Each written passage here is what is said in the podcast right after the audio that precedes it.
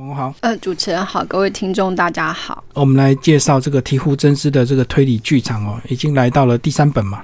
嗯，对，这是他第三本，然后是第二本长篇小说，然后主角呢就是《暗之伴走者》里头的那一位编辑侦探。对，那他在这一集里头，其实一开始是他接到。一家出版社，然后想要邀请他去担任那个他们漫画周刊的主编，对。可是其实他已经自由惯了，所以他本来其实是想要推掉的。他觉得我干嘛还要再去那个？去做主编，那会有很多那种行政事务或者什么的，反而就是会带来很多的不自由。对，可是对方可能已经把他的性格有点研究了，所以透了些对，对，就用激将法，就说：“哎，他们原先想要找的第一个人选其实不是他，是他们另外一个老前辈，叫那个南部正村。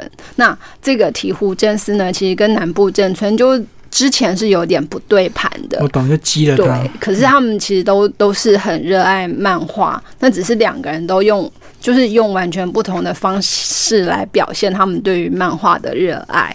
然后那个出版社的社长就很直接告诉他说：“啊，可是就是其实我们原先是要找他，嗯，对，那只是非常不巧，就是他。”答应来任职之后，就没多久，他竟然就从高楼坠坠下，然后当场死亡。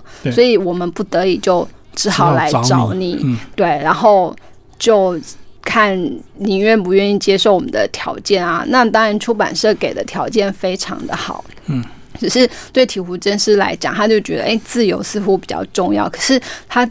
就听到那个他们原先找的那个南部镇村竟然死掉的讯息，就让他非常的吃惊。嗯，然后甚至社长就还告诉他说：“哎，他在死之前呢，其实他已经想到了能够让整个那个漫画周刊起死回生的方法，而且他留下了一个很像谜题一样的的说法，就说哦。”要找到那个，就是未来是蓝色的，是水蓝色的，对。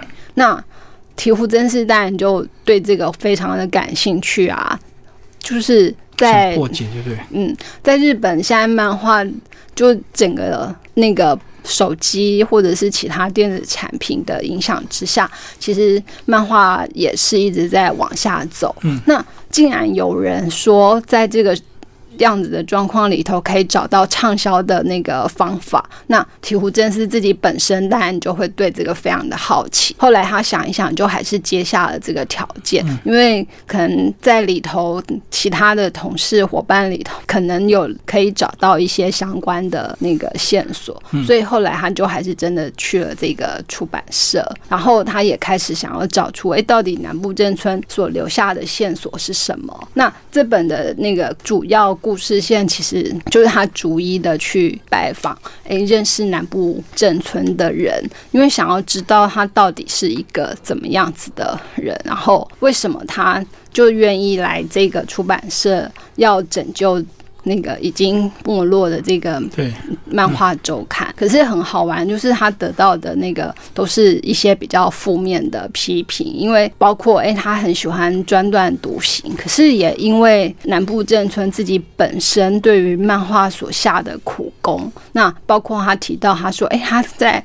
分析那个为什么一部漫画受欢迎，然后会甚至细到他会去计算每一页它可能有多少分格，那可能有多少文字，那图像跟文字的比例到底怎样是最能够让读者接受？然后他就这样一路追寻下去，后来就发现，哎，他似乎有意把原本那个就是呃漫画周刊故事连载。长篇的那个结构要整个转换成可以每一期就是一个故事结束的这种短篇，那他就去比较说，哎，那到底长篇跟短篇之间对读者来讲有什么样的差别？为什么走这个方向会比较容易吸引读者？所以在他这样的分析里头，其实我们也看看到，哎，他作为一个主编，对于读者的那个。观察跟敏锐度，就变成了他能不能让这个漫画周刊可以再度畅销的一个关键重点。所以最后就是解谜，还有这个让他的漫画社再次起死回生，这样的整个一个过程就对了。对，然后可是他这里就是除了这样的简明之外呢，他一样就还是带入了那个日本很重要的那个漫画发展过程中，就是现在可能被一般人忽略的叫做纸画剧。可能可以想象我们小时候，比方说，我们就坐在那个榕树下或者大庙前，就听说书人讲故事。那他们那个时候的说书人呢，其实会准备一张一张的画。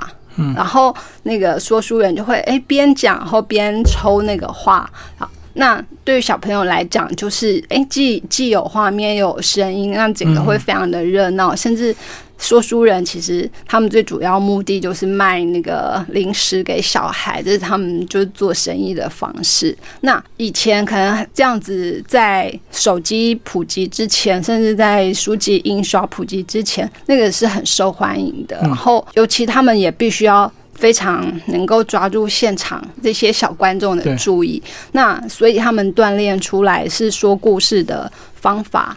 跟那些画到底怎么样去运用，然后反而是比现在纯粹在工作室里画漫画的漫画家更能够知道怎样让故事变得很精彩。那所以当他去寻找那个南部镇村曾经走过的或者是追过的那个线索之中，他就发现了这一点。然后他其实也在把。当时那个纸画剧很重要的一些日本真实存在的漫画家介绍进来，嗯，所以当我们在看这个故事的同时，就是除了享受那个推理解谜之外，其实我们又可以看到，哎，日本漫画中的发展，那这些现在其实都还有它的作用存在。那里头我觉得就是，反而他点出一点，让我们现在看会非常。那个精准的发现，哎，对，也就是因为这些脸书这些社群团体上面很容易就让大家哎一发文就有人来按赞，那那样按赞呢，其实某方面来讲就是满足了发文者自己的心理，对。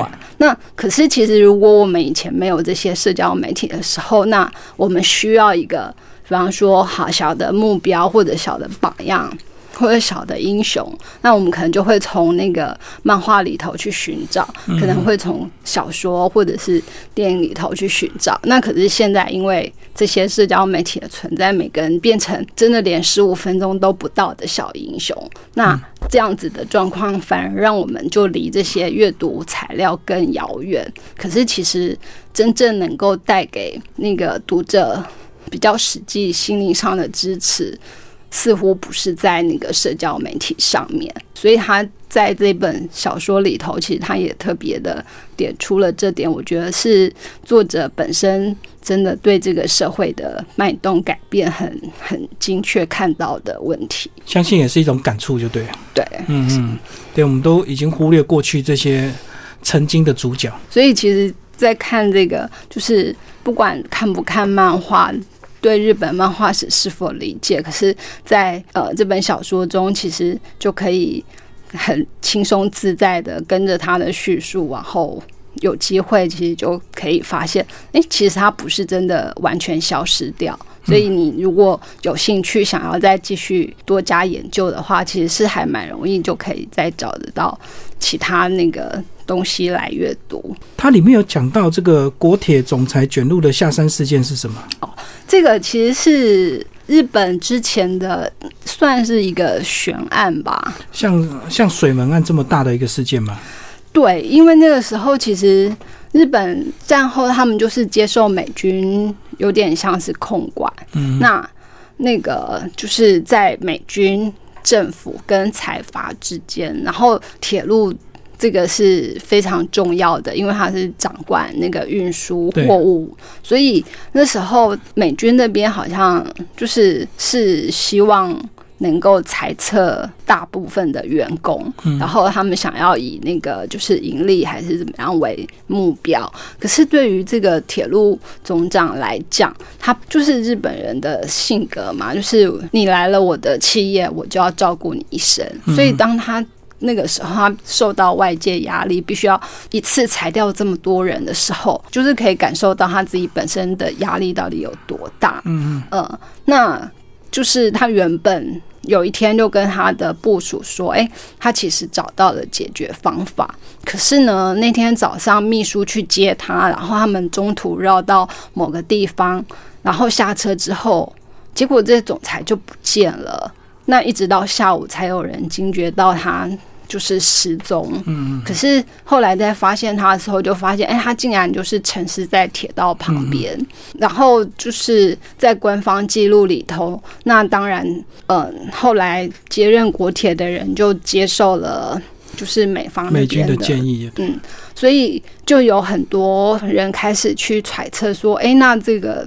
原本的国铁总裁为什么会沉尸在铁路上？难道他真的是压力太大受不了，所以自杀吗？还是其实是有人从中动手脚？对对，那因为那个时候就是剧化纸化聚会还蛮扣合那个呃当下发生的事件，马上就有人演，对，所以就有。然后这个作者就是长期上志呢，其实他也因为要写作或。他也收集了很多的材料，那包括有另外一个呃非常有名的推理作家松本清张，他也用这个主题来写过一本那个小小说，叫做那个黑雾。那每个人呢，就是因为他后来成为悬案嘛，所以就没有到底真相是什么。可是大家又都很想问那个真相是什么，所以。